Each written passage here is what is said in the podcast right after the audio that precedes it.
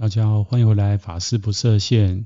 那上一周呢是农历上一周的周末，其实是这个农历七月十五号，所以台湾这边呢各大的社区啊，或是有一些机关团体就举行了这个盛大的普渡法会哈。那虽然是疫情，但是因为今年其实蛮多都改成网络上面哦，特别是像我们寺院啊，都是改成网络上面的这个法会共修的模式。不过呢，在台湾的民间，因为这个中原普渡这件事情，真的就是已经变成我们文化的一部分，跟几十年前比起来，当然我们现在的这个中原普渡。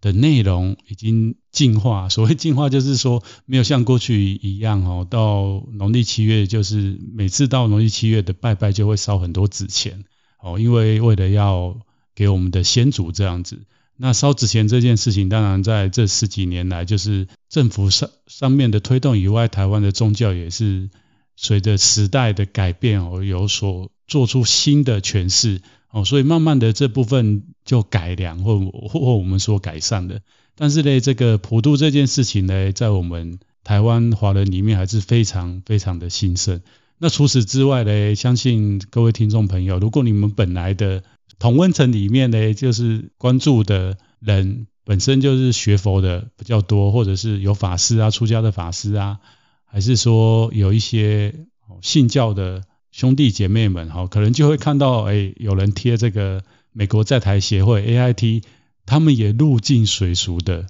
举办的中原普渡这件事情。当时我一看到，我就是觉得蛮好玩的，蛮好玩的，然后也蛮赞叹美国人的哦。怎么说？因为他作为一个世界的强国，虽然这几年我们可以看到他好像有一点衰退啦，好，但是呢，他还是。会入境随俗这件事情，就是让我蛮 surprise。那更 surprise 的是，他那个做普渡这一件事情呢，还贴出了他的普渡，就是准准备很多要拜的东西嘛。之外，就是他还贴出所谓的那个书文这个东西哈。那听众朋友，我不晓得你们对于我刚刚讲这个名词书文了不了解？因为如果你有参加过佛教的法会，就或是道教的一些科仪，你就会知道，其实，在办这一些宗教活动的时候，就是我刚刚讲的佛教的法会跟道教的这一些也是法会啦，或是他们有一些科仪的时候，都会有这个所谓的书文。那书文的内容其实就是说，像以我们佛教来讲，就是我们办完这场法会，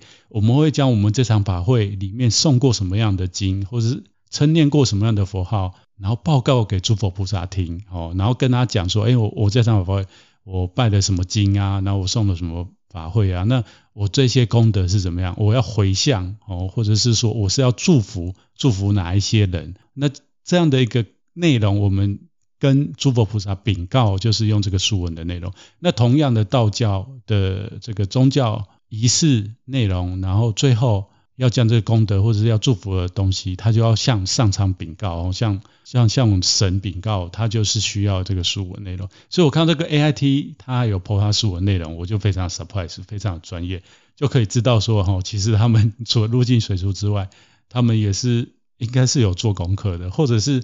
他有去找这个民间的顾问哈，帮他去做这件事情。但是那个道教书文真的，我看了真的是觉得非常的困难。为什么？因为它里面的用词啊，它开始的那个句子啊，中文字我看得懂，但是所谓看得懂，我知道它是中文的字哈，就是日文讲的我这个是汉字哦，中国人创造的文字，但是那个字的发音完全我念不出来，我真的念不出来。我就想到说，其实之前我有跟这个。圆光佛学院总干事嘛，魔王访谈，然后他有讲到说，其实很多外国的法师来台湾念书，来佛学院念书很好，是为什么？因为来台湾佛学院念书，除了当然他们本身是法师，可能哦就是来观摩我们台湾汉传佛教的传播方式之外，还有对于佛教研究之外，另外一个就是可以学中文，因为我们里面很多经典的文字其实是很难，你看得懂还会念哦，可能。真的就回到他们国家去，就打死很多传统哦，可能是念中文系毕业的人哦，真的是这样哦，因为他们如果没有没有每天去讲这个语言，然后只是只是阅读哦，看是看得懂，但是你叫他发音或是讲是讲不出来。但是像我们佛教啊，或是所有世界上大的宗教都一样，我们的宗教生活或是我们每天的修行生活里面，就是要像佛教就是有早晚课嘛，我们就要念经，你每天念，每天念，每天念，根本不会忘记，到最后就跟歌一样，就是在在睡梦中，或是你参加一场法会是几天的下来，哦，你的脑海当中真的是古人说那个绕梁三日啊，他就会自己跑出来哈。像前阵子我就是到现在这个新的指示工作嘛，然后我们又诶。轮的这个早晚课当月众的时间不叫不叫常轮到，就是两个轮礼拜一定会轮到一次，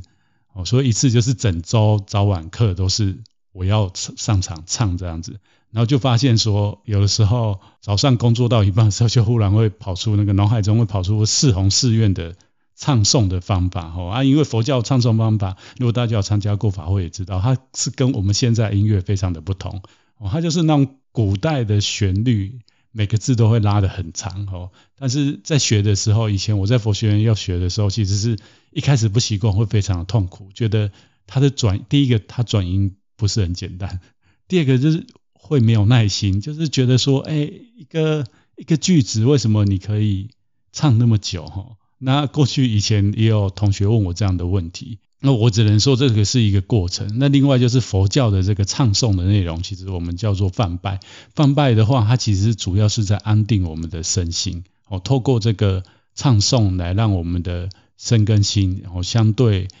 相对于一般哦，一般我们讲我们一般世间的音乐，其实是其实我们现在听音乐通常都是怎么样，很刺激性的嘛。哦，不管是这个西方的这种摇滚音乐，或者是东方，特别是像我们台语歌啊。或者像我自己本身也很喜欢听这个日文或者是韩文歌，其实很多都是跟感情有关系的，特别是那个歌里面歌手，不管是歌手还有作词的人，那个文啊写得非常的优美，或者是非常感伤的时候，再加上我们如果碰到一些事情是跟这个歌词很相应的，我们就觉得哇，真是写到我的心坎里面。不过大家知道吗？这些东西其实就是。在帮助我们情绪，你可以说它是帮助我们情绪抒发，但是另外一方面，你在那个过程当中，你可能会陷入那个情绪里面无法自拔。哦，这个是我后来自己观察到的。但是有的时候，我觉得也不能完全没有这种东西啦。我觉得就是适度，适度。但是如果你过度就是在那里面的话，真的有的时候你会出不来。像现在的这个播放量体，特别是像 Spotify，它真的是非常聪明。你听的一些歌哈，像今年初我就想到，今年初他就跟我讲说，我去年听的哪一些歌，哦，然后再加上他今年其实有新的功能，所谓新的功能就是他会推荐你，我忘记他他他他有一个方选，他就是会推荐你几种哦，那他这几种是根据你过去曾经听过的歌曲的内容，他帮你选，那这些他选的内容也会依据现在的这个时时间点。有出新的歌啊，或者是最近有什么剧啊，它一些主题曲啊，然后会跟你过去听的属性有点类似，它会推荐给你。哦，所以我觉得这个科技真的是应该说很厉害吗？还是很恐怖？哦，就是如果把它用到好的地方，修行的上面的话，我相信它是一个非常好的利器。但是如果是用在一般世间，哦，特别是烦恼上面的话，我想它应该会。让烦恼变得更加的重，或是让我们的习气变得更加的重。好，这是题外话，就是拉回来，就是这个关于中原普渡这件事情呢，其实去年我有做类似的节目哈。那如果大家想要知道为什么在佛教里面我们讲这个盂兰盆节，日本讲お盆，其实这个佛教本来就有这样的概念，但是因为佛教传到中国，传到汉地，乃至传到整个亚洲。到现在还有传到西方去，它随着传播的因缘进到不同的地域，它会跟不同的地域哦生出新的一种诠释的方法。当然，佛教传播这个两千多年，它核心最重要的部分哦不会因为地域还有不同的教派，或者是现在世界佛教这个所谓南传佛教、藏传佛教、汉传佛教哦，乃至比较区域性的日本佛教、韩国佛教、越南佛教。哦，泰国的佛教其实我们所有佛教的核心都是一样，不会改变，但是它外在的这个仪式做法或许会有不同。举例来讲，像在印度，我们可以知道以前释迦牟尼佛在的时候，其实你没有看，你几乎不太可能看到，应该是说完全没有看到有历史文件讲说他们当时有办所谓的法会这件事情。我们从原点上面看到的是怎么样？当时的修行人就是跟着佛陀修行的这些修行人，比丘、比丘尼，吼，在家的居士都好，其实就是过着修行的生活，非常的简单，就是打坐，哦，或者是听佛陀说法。那比丘、比丘尼，因为他们没有从事这个生产嘛，所以他们要去托钵，就是过这样的生活也非常的简单。然后没有像现在的佛教，或者是说，哎，这个佛佛教传入中国之后，在历史的过程当中有不同的发展，不同的这个接引众生的方法，没有这些东西。那法会是这样，法会就是，特别是像这个举例来讲，这次中原法会这这件事情来讲，就是它其实是结合了。中国民间的这个儒家哦祭祖的概念，再加上道教哦，我们讲说中原，中原它这个词其实是道家的，因为它有上元、中元嘛。然后再加上佛教哦，这个教孝乐就是对孝对孝哦，对我们的我们的父母亲的要尽孝道这样概念哦。当然中国本来就有这样概念，佛教里面也是有这样子相加结合出来，就变成农历七月十五号有这个佛教讲的盂兰盆节，然后。道家讲的中元节，然后民间要做普渡这件事情。那今天要聊就是说普渡这件事情呢，其实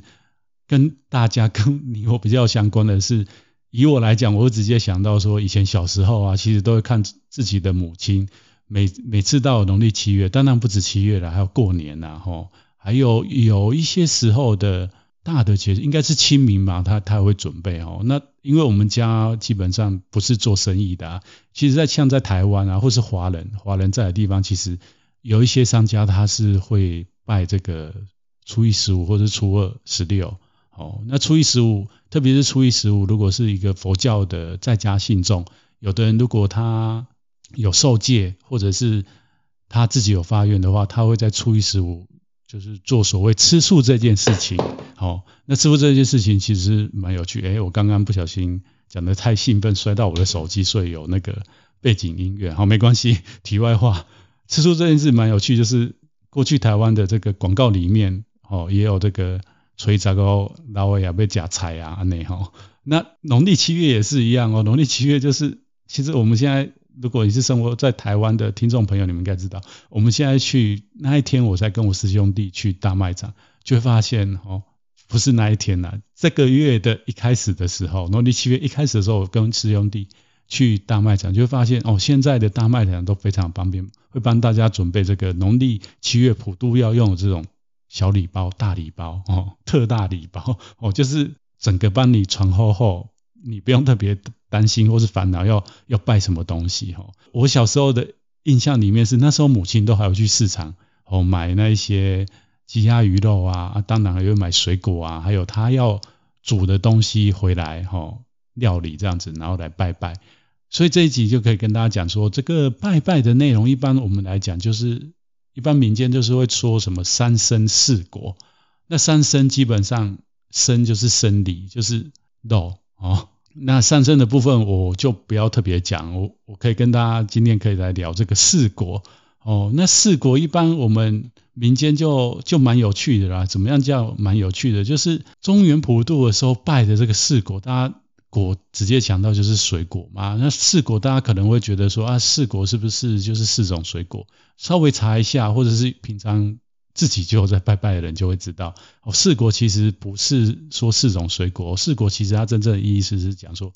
四季的水果。哦，那我稍微查一下资料，也蛮 surprise 的，为什么呢？因为这个普渡这件事情，老实讲起来，到底是整个中国我们华人都是有这样的传统吗？哦，因为四果你讲说中国北方它有办法。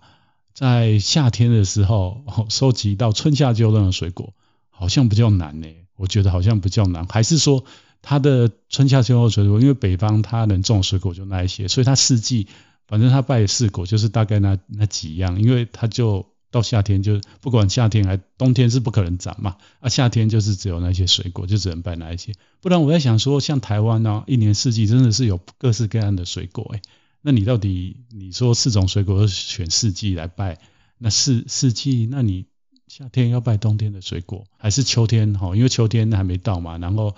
以这个以这个数学哈，以这个逻辑来推演，你要秋天的水果就是变去年秋天，那其实是已经过了快一年。那你要怎么那个食物不会坏掉吗？不会不新鲜吗？哦，我可能有一点有点搞笑了，但是我想起来就不太可能哦。那华 ever 就是说这个四果其实它讲的是四季的水果。那比较特别是，一般我们平常在拜的，平常初一十五在拜的，跟中元普渡拜的，据民间哦，就是这个民俗专家讲哈，中元普渡又有一些水果不能拜哦，像是什么水果哦，就是什么凤梨呀、香蕉、葡萄、荔枝、龙眼、芭乐、番茄、释迦不能拜哦。那大家听到会不会有点傻眼？就嗯，有那么多东西不能拜？可能有在拜的人会知道了，有些东西它的那个不能拜的。缘由非常的简单，就是因为它的发音，哈，像凤梨的闽南语就是“旺来”和“旺旺来”。啊，农历七月因为是祭拜先祖嘛，或是去世的人，哦，所以“旺旺来”就直接联想到就是你的意思是就是要一个一个的过世的意思吗？哦，那香蕉闽南话是招，哦，就是招来，也是有招来过世跟往生者一起走的禁忌，类似这样的。概念，当然里面有一个很特别的，我要讲的就是释迦哦。那释迦是真的蛮特别的一个水果，就是说不止这个中原普渡不能拜哦，平常初一十五也不能拜。就据民俗专家讲，为什么呢？因为它就是像释迦牟尼佛的头哦，然后拜的就是对神明不敬。那我是不晓得天界的众生是怎么想的哦。那对佛教来讲，真的除了前面水果。没有这样的禁忌以外，释迦我们也没有这样的禁忌。好，因为像我们的寺院，我就印象当中，我们那个初一十五的时候早课那供果啊，我就曾经有看过释迦。我们呃不会觉得说，哎，这个人是对释迦牟尼佛不敬。而且我们也知道，释迦牟尼佛在世的时候，你从一些佛教艺术的内容来看，我们完全没有看到释迦牟尼佛头的头，就是像我们现在看到那个。诶，很多佛像上面一颗一颗的，当然大部分我们现在去寺院看到很多佛像真的有一颗一颗的，但是有很多佛教艺术里面的那个佛陀的像，哦，上面它有肉髻，哦，然后也不是说那么多肉髻，那为什么后来会变这样子嘞？当然有典故，哦，那典故未来有机会再跟大家分享了，我就没有想要这次跟大家分享。那就是说，诶，除了前刚刚前面讲的这个。民俗专家讲，有一些水果因为它的谐音哦，其实是不吉利的这件事情。我会想到说，释迦这个水果是我们把它取名叫做释迦。那我稍微找了一下，因为我之前跟我们大和尚出国的时候，其实基本上我们在国外真的很难吃到释迦哦。我不晓得听众朋友，你们如果住欧洲的人，你们在欧洲有看过释迦吗？哦，或许北美还有，因为释迦真的，我找了一下资料，它的原产地是在南美。那后来呢，因为它在大航海时代的时候就被带来了这个台湾。我现在是讲台湾，但当然亚洲或是其他国家的地域有不同的历史，我不晓得。但是在台湾或者是华人，我们称这个水果叫释迦。真的老实讲，就我还没查之前，我还完全不晓得释迦它的英文是什么。结果它的英文居然是 Sugar Apple。其实 Sugar Apple 如果照英文字母直接翻成中文，哈，就是这个甜的苹果，这样翻也很奇怪啊。哦，所以这个东西跟对神佛不敬、对佛不敬，我完全没有办法连接。所以就讲到说水果这件事情，什么水果不能拜？其实我们真的在诶从事一些宗教活动的时候，有的时候真的是我们人去给它的诠释跟定义。当然。过去的人会这样子是有他的原因的，或是就是像民俗专家讲的，这个东西是因为取其谐音真的是不吉利。不过撇除到这一点，或是说像佛教，我们一直就是在破一些世俗，包括说，哎，这个拜拜，刚刚前面讲三生这样一个概念，三生就是要去伤害众生哦，然后来祭拜给神。那这样的一个概念，其实是从原始人类的。原始的部落哦，到农业时代，乃至我们放眼全世界，各个各大民族、各大宗教都有这样的一个概念哦，就是要牺牲的这样的一个概念。不过这个牺牲这样一个概念，随着这个时空因缘的演变，特别是到近代现代，我们还有必要做这样子的事情吗？牺牲除了牺牲动物以外，我们过去也可以看到，除了东亚以外，西方也一样，就是他们在做重大的建筑的时候，他们会要牺牲，为了让这个建筑稳固，所以他们会把人杀死，然后绑在那个桩啊，还柱子上面，哦，变成这个人柱这这样的一件事情。其实我们就可以知道，它其实是一个非常没有智慧的事情。而我们佛教。当然，就是一个智慧宗教，不止佛教，是我想世界各大宗教都一样，就是它在传播的过程，在这个教理哦，在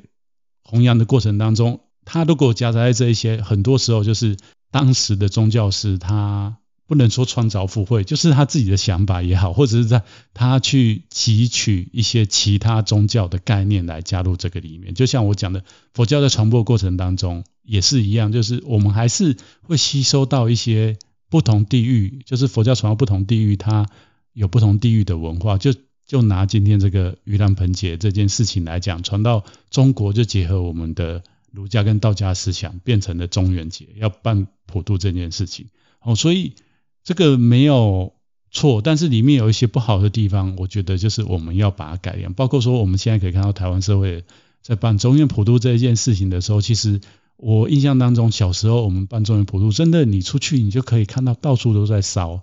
然后这个空污非常的严重。不过这十几年来，台湾的政府到民间，哦，包括所有的各大宗教，特别是我们的这个传统的。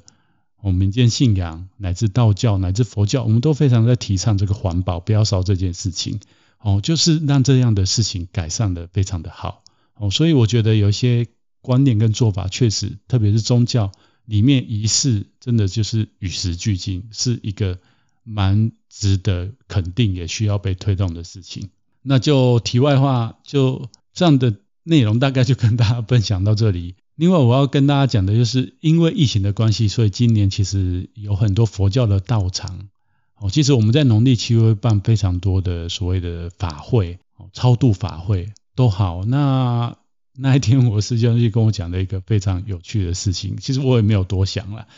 刚刚一开始前面跟大家讲，上个礼拜天，不晓得大家有没有，你们社区或者你们家里有没有这个办这个普渡、做中元普渡这件事情啊？之外，我相信有。我的听众里面很多的佛教徒，你们是参加线上的法会共修哦。那那一天呢，上礼拜天我就在办公室跟我师兄弟，就是在各自在忙各自的事情嘛。我准备准备我们要跟信众分享的内容，还有看一些自己要念的书。那他就忽然跟我讲一句话说：“诶，同一个时间哦，线上有各大的道场都在办法会。”那现在，因为现在真的是很方便，每个人上网哦就可以及时的连线去参加某某法会。那佛教徒的大家哦也知道，我们其实是会帮我们的先人写这个超荐牌位。那很多现在都线上化，有所谓线上的填写牌位也好，或者是说你打电话到道场，请他帮你立牌位、超荐牌位。那这他就说啊，那现在很方便啊，有很多道场都其实有开放。免费的这个写这个超荐牌位，就算不是免费的哦，你可能是缴少少的钱哦，就写牌位。那他就说，如果我今天在这个佛光山写超荐牌位，然后去法鼓山写超荐牌位，哦，去灵鹫山也写超荐牌位，然后上礼拜天就非常有趣，灵鹫山在办水陆法会哦，法鼓山的龙禅寺在办这个梁皇宝忏，那佛光山呢，净光明寺有办法会，依然。佛光山有办法会，南部的佛光山有办法会。他就说，同一时间，如果你都帮你的刚往生没有很久的亲人写牌位，那你的亲人就很累，因为他要跑很多场。重点是同一个时间，他到底要跑多少场？哦，所以 讲出来给大家笑一下啦。我们其实也可以去思考这个问题。哦，因为像这个牌位，当时在要数位化的时候。然后有一些道场走得很前面，哦好几年前，那我们就在提倡这个牌位要数位化，因为过去我们都是写在这个纸上面嘛。要数位化这件事情呢，其实当时也有遭受到一些人的质疑，就是说你把它写在网络上面，或者是这个数位化，它其实是因为过去我们的做法就是超度法会结束以后，这个超荐牌位哦可能就要烧掉哦，或者是比较环保一点的团体，它可能就是回收资源回收，因为它是纸嘛，可以做资源回收。资源回收钱或许怕那个收到的人害怕怎样，他可以把那个把它上面的字哦，就是我们要超度的先王哦上面的字哦什么家什么家的字，然后把它划掉，whatever 就是。有很多方式可以处理嘛。那大家以前过去的习惯就是，我们到寺院参加法会，就是要看到我的祖先牌位被写到超荐堂那里。那你现在改网络，那就有人提出疑问说，那那网络上面因为那个都二十四小时开的嘛，哦，那结束以后，你你是把它电源按掉，它就不见了，所以它就表示它被超度掉嘛？因为它就是没有办法去做那个联想，就是说。一个数位好像不存在的东西，跟一个实体有一个有一个木牌哦，有一或是有一张纸这样写的牌位，那个木牌跟纸我还可以看到，我还可以摸到，可是数位你摸不到，你虽然可以看到，但是你摸不到，那它真的有它的效果吗？哦，还有就是说，我们以前都会觉得说，你写那牌位，真的你的祖先就会附在那个牌位上面，还是我们现在有一些人的家里有这个祖先牌位，哦，就是会讲说，哎，你的祖先就是附人的牌位。那我我想要问大家，就是说，如以佛教的概念来讲呢，我们超度是希望说他赶快去投胎，或是他往生西方极乐世界，或是他去啊他想要去的佛国净土修行。你是希望他去修行的，还是你只是希望说他是住在那个牌位，然后每次到中原的时候，还是说哦，这过年清明的时候，他从那牌位出来哦，接受你供养一番？我想应该没有人，包括你自己，也不希望一直在那个牌位里面吧？哦，所以。是蛮奇怪啦，就是会提出这样的问题。然后另外一个就是说，网络这个网络上面到底，包括我在时间里讲的，诶，我在这个网络上面，哦，同一个时间那么多到道场在办法会，那我可能都写，那他他到底要去哪里？我觉得基本上我自己个人认为，我觉得那个是我们对于先人的一份感恩的心。那真的他今天就是他真的这个生命过程做了不好的事情，或者是说他受报他。往生以后，真的就是没有没有到善处啊！他现在在受苦的话，你希望他早一点受苦结束哦。他只是一个，就是我们透过这些宗教仪式的心念，还是这些做的这些功德回向给他，他应该是超越时间跟空间的。那当然，在以我们我我们生在现在生在这个世世界上的人，我们都有时间跟空间的感觉哈。我们可能也。像我自己是没有没有这个阴阳眼的，我也没有神通，我也看不到说，哎，真的你祭拜的时候，那些那些鬼道众生会来抢食也好，或是会来接受你的供养也好，我我是不晓得，但是我是相信有这样的事情。但是你说同一个时间这样祭拜，他是会不会收不到？我觉得应该是不会有这样的问题，然后他也不会存在说他要跑场跑很多场，他到底要去 A 寺院还是 B 寺院呢？哦，因为既然他有办法。去接受到你对他的祝福哦，那阴阳本来就有隔了，你可以在这种情况之下接受到你的祝福，就不会存在那个空间上面的不同哦。例如 A 寺院在台北，B 寺院在台中啊，他到底要接受哪一个？应该是没有这样的问题。那以上多多章啊，就是要跟大家聊一下这一次中原普渡的一个话题，希望这一期的内容有让大家对于这个中原普渡还有我们拜的东西。有一些不一样的想法。那如果大家觉得小茶这个宗教频道哈，特别是讲佛法的部分、佛学部分一些知识啊，是很有趣的。那你身旁的人也对这方面比较不了解，也想知道的话，那请帮我把这个节目分享给他们。那么我们就下一次见喽。